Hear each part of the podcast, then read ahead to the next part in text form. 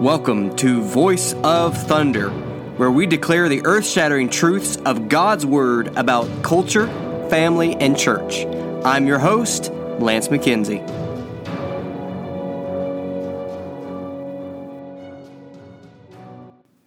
This podcast was meant to be a dummy's guide to how to study the Bible, and it was meant to be quick.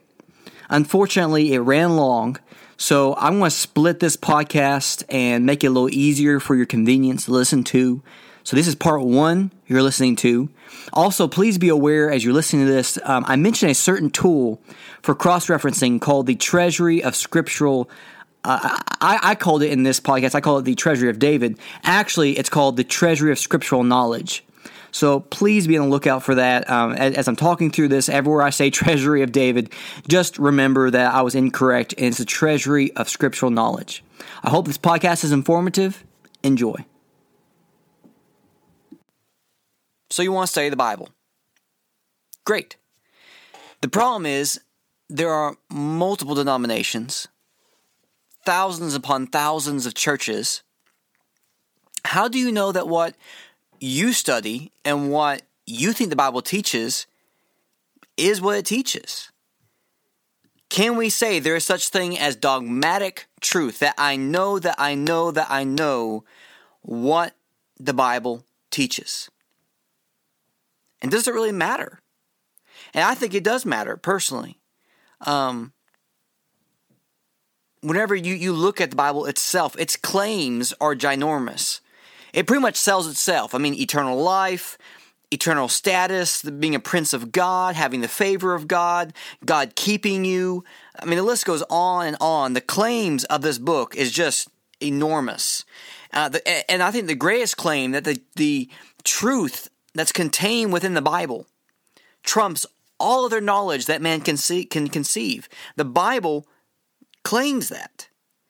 Therefore, understanding its teachings that's that's the most important thing you could ever do then is to grasp what the Bible teaches.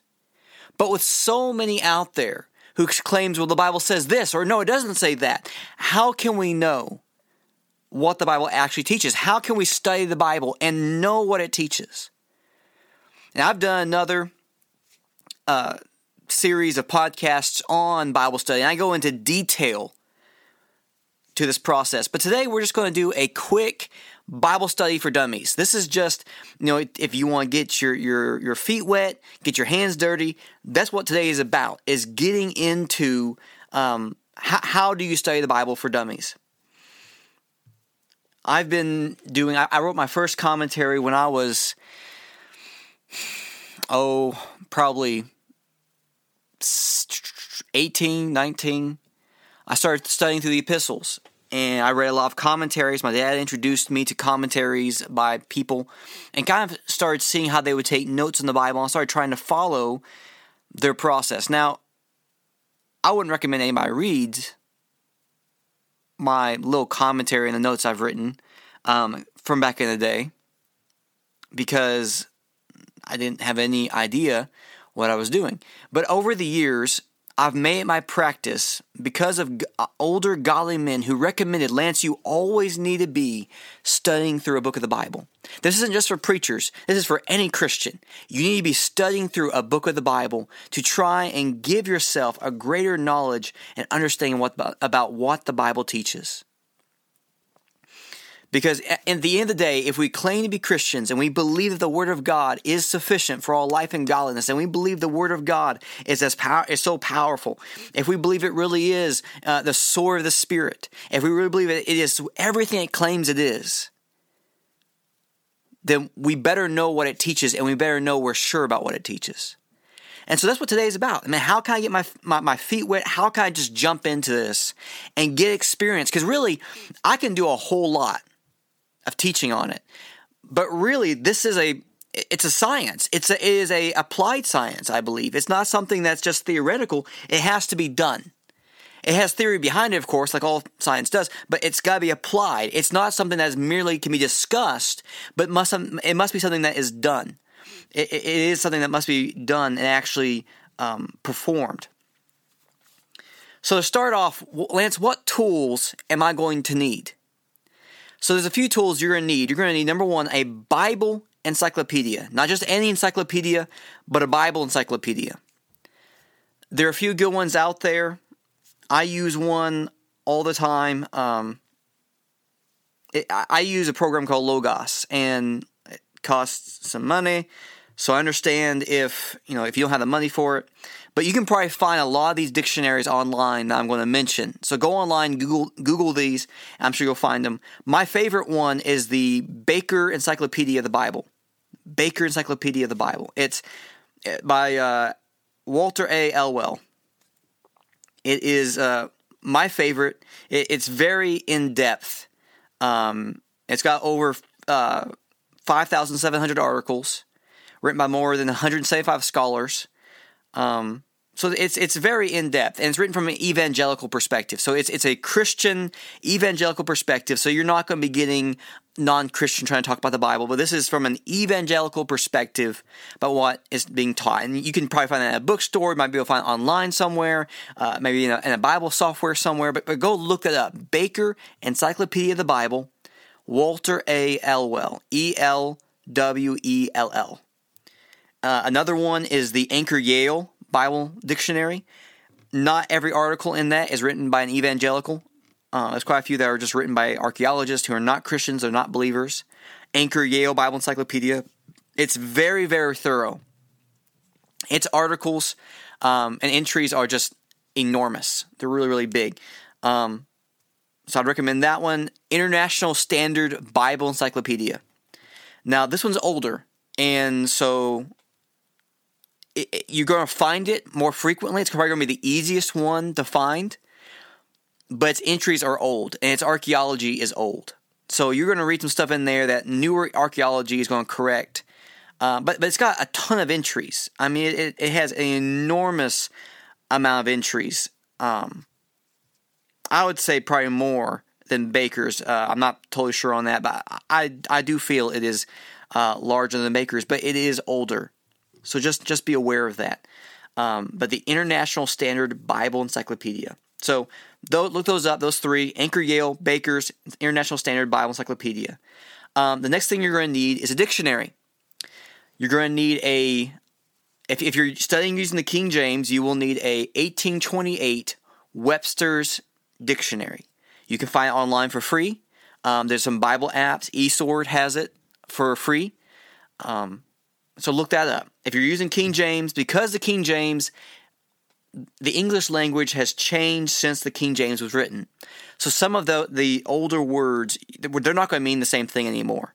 So having that, and, and it's nice too because the, uh, 1828 will use Bible verses, and that's kind of nice. You know, so whenever it's explaining, uh, you know, a, a meaning of a certain word, it will use a Bible verse.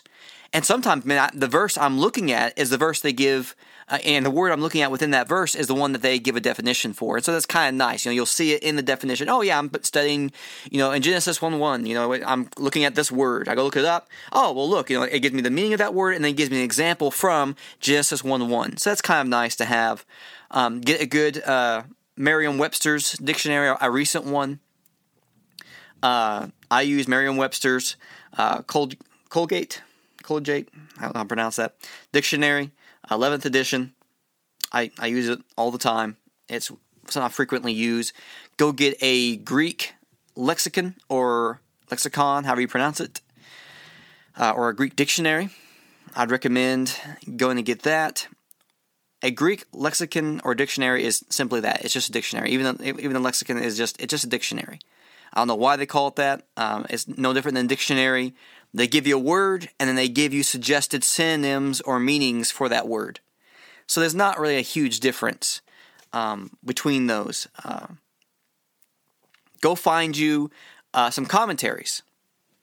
Uh, I use the ones I use are a lot, and, and to me, the, I, have used a lot of commentaries over the years, and these are the best to me.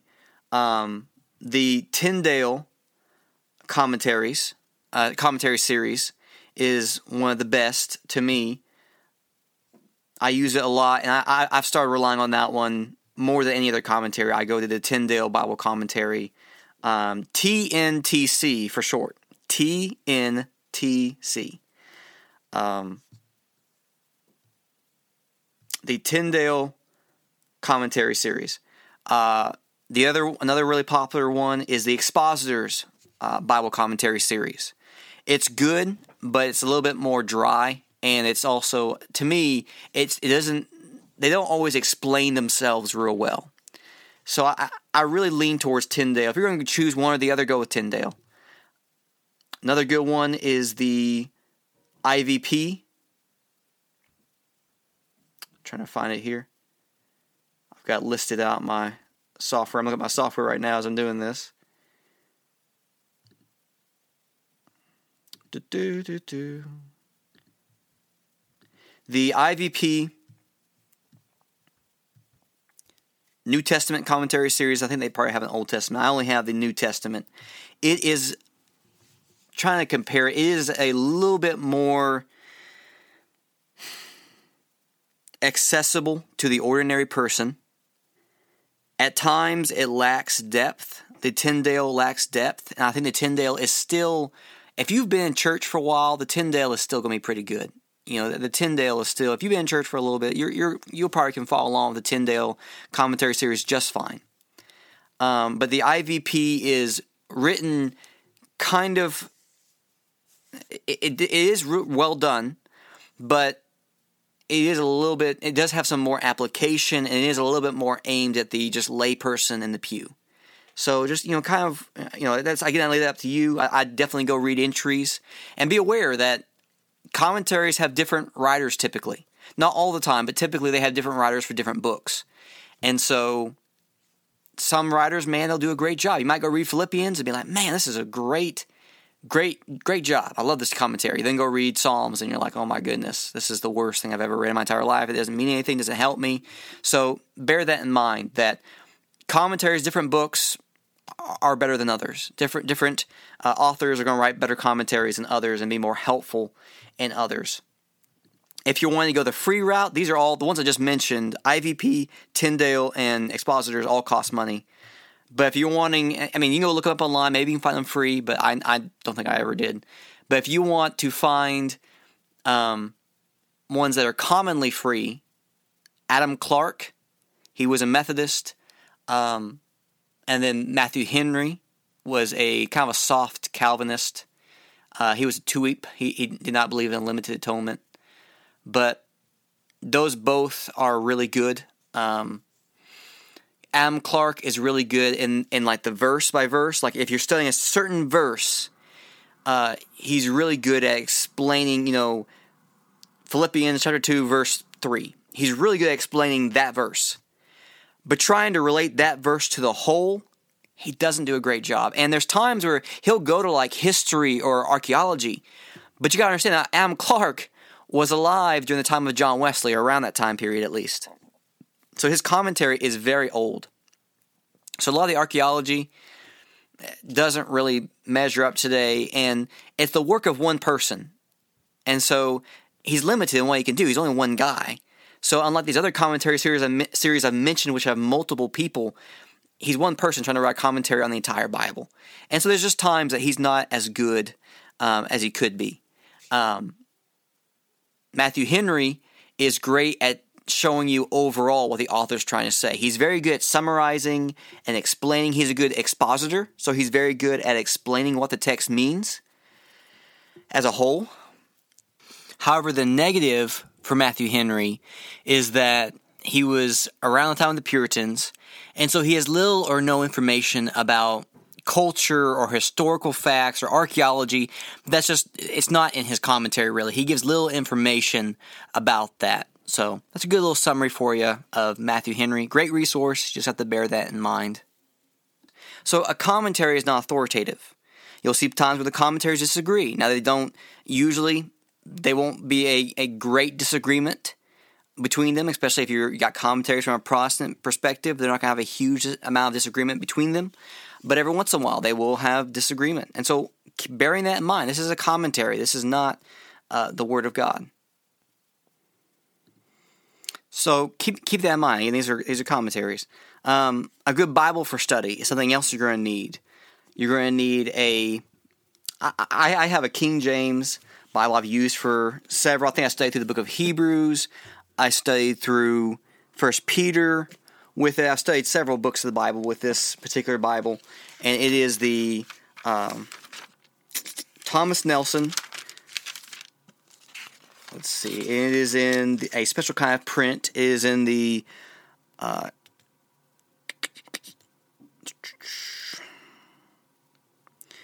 they advertise it as like a comfort print is what they advertise it as. Um, the bible was set in the thomas nelson kjv font created at the 2k denmark type foundry. They, they advertise it as a comfort print for their king james bible and it is uh, this is a uh, king james large print pew bible. So it's actually for a pew. It's a pew bible that you'd, you'd use and you'd have at church. But why i like this bible so much is the print is extremely legible. It is just extremely legible. There's very little bleed through, so you won't see, you know, the pages of a Bible are really thin. And so you can see the words a lot of times behind, uh, of the page behind the one you're on. So it, it gets really difficult to, to be able to read through and pay attention because you're, you're seeing the words behind a lot of times. So I really like the fact that there's little bleed through and, and the font style is just so easy to read. So I'd look that up if I was you. I, I use the time. That's what I preach out of. Um, it's my favorite. I've got three more copies of it here uh, up in my closet because I anticipate hopefully using this for years to come. So having a Bible for study, one that is very legible, one that's easy easy to read, has big font, all that good stuff.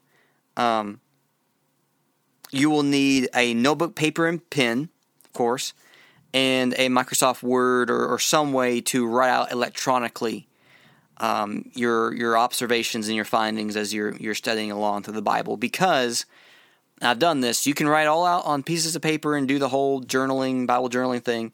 But at some point, you're going to go back and you're going to want to find, hey, what did I say about that? And this reminds me of that. And you're not going to remember at all where it was at. You won't remember the verse, you won't remember the chapter, you won't remember what book it was in, or you might remember what book it's in, but you definitely don't remember where it was at. Or so being able to control F or, or you run the command find and search through a Word document and find that particular uh, reference is very, very useful. And it's just really nice too for keeping everything organized. If you make a mistake, being able to back up. Usually I can type much faster than I can write too. So all those things are very, very useful. I'd highly recommend that. I would also recommend a Bible app for multiple translations of the Bible, such as eSword, or of course they have just the Bible app that everybody has on their phone pretty much anymore. It has multiple translations. Recommend it again, what are the translations for? They are they are to serve as a resource for you to give you better understandings of what certain words means. If you're using a King James, there's going to be times where you're going to be like, I have no idea what this word means. I don't use this word. I've never heard this word used in my entire life. Help me. It's like reading a foreign language. And so having another translation is really useful for that. And even if you're not using a King James, if you're using a newer one, um, it's still useful to be able to open it up and uh, you know find other ways that word has been translated to give you synonyms for that word so you can give a better understanding for what the author is trying to say. So it serves a useful purpose. If you're if you're really looking for a different translation you like the king james you don't want to leave the king james they make some modernized King James versions of all they have done. They have not retranslated anything. They have only taken out, taken out the uh, these and thous and a lot of the old English, uh, King's English. They have taken out. Try to remember the name of it. I believe it's like King James Sword or something like that. But you can find them. Just look up a modernized King James online. You can you'll find them. Uh, there's quite a few out there. Um, so if you're really looking for that, you know, that might be something to, for, to research and to look into for you. Also, last thing you're going to need is cross references. Having the Treasury of David uh, cross references, which was made, I think Charles Spurgeon did that, if I remember correctly. I could be wrong, but I believe that was Charles Spurgeon who made that. And it's just cross references. You open up to a certain verse, Genesis 1 1, and it gives you other places in the Bible that that topic is discussed. So it serves a really useful purpose for that. Um, trying to think of what else. That's pretty much it. That's all I've got. So those seven things. That's seven. Encyclopedia, an English lexicon and diction, or an English dictionary, and then a Greek dictionary or lexicon, a commentary, a Bible for study, a notebook, paper, and pen, and of course Microsoft Word as well, if you can get your hands on that. Bible app for translations, and a, cross reference. Finding a way to cross reference. Again, you can use Treasury of David, eSword. Um, they also give a way to do cross references, and you can probably find online too. Um, some different cross reference stuff that's out there, uh, different websites that might give some cross references. You just you really just need something to give you multiple uh, ref- cross references uh, where this topic is being discussed other places in Scripture. So that, those are seven things. So that's all you need, and really you can get most of that. I, I would go in the library a lot of days on my lunch break at work. I would go to a library just down the street from me. They have study rooms. I walk in with a Bible, a notebook, and my phone. That's all I needed. And I'd sit down and I would I would use that. Um, or I might come in with a laptop. I started using a laptop for my notes, and that's all I used. You know, Bible, laptop, notebook, and pen. That's all I used, uh, and my phone, of course. So those those things, it, it doesn't really uh, take a whole lot. You're not going to break the bank. Um, again, you can. I use Logos. I love Logos. Um, I've I found it very useful, but it's expensive, and it's expensive building your library. Um, so that's some of the tools you'll need.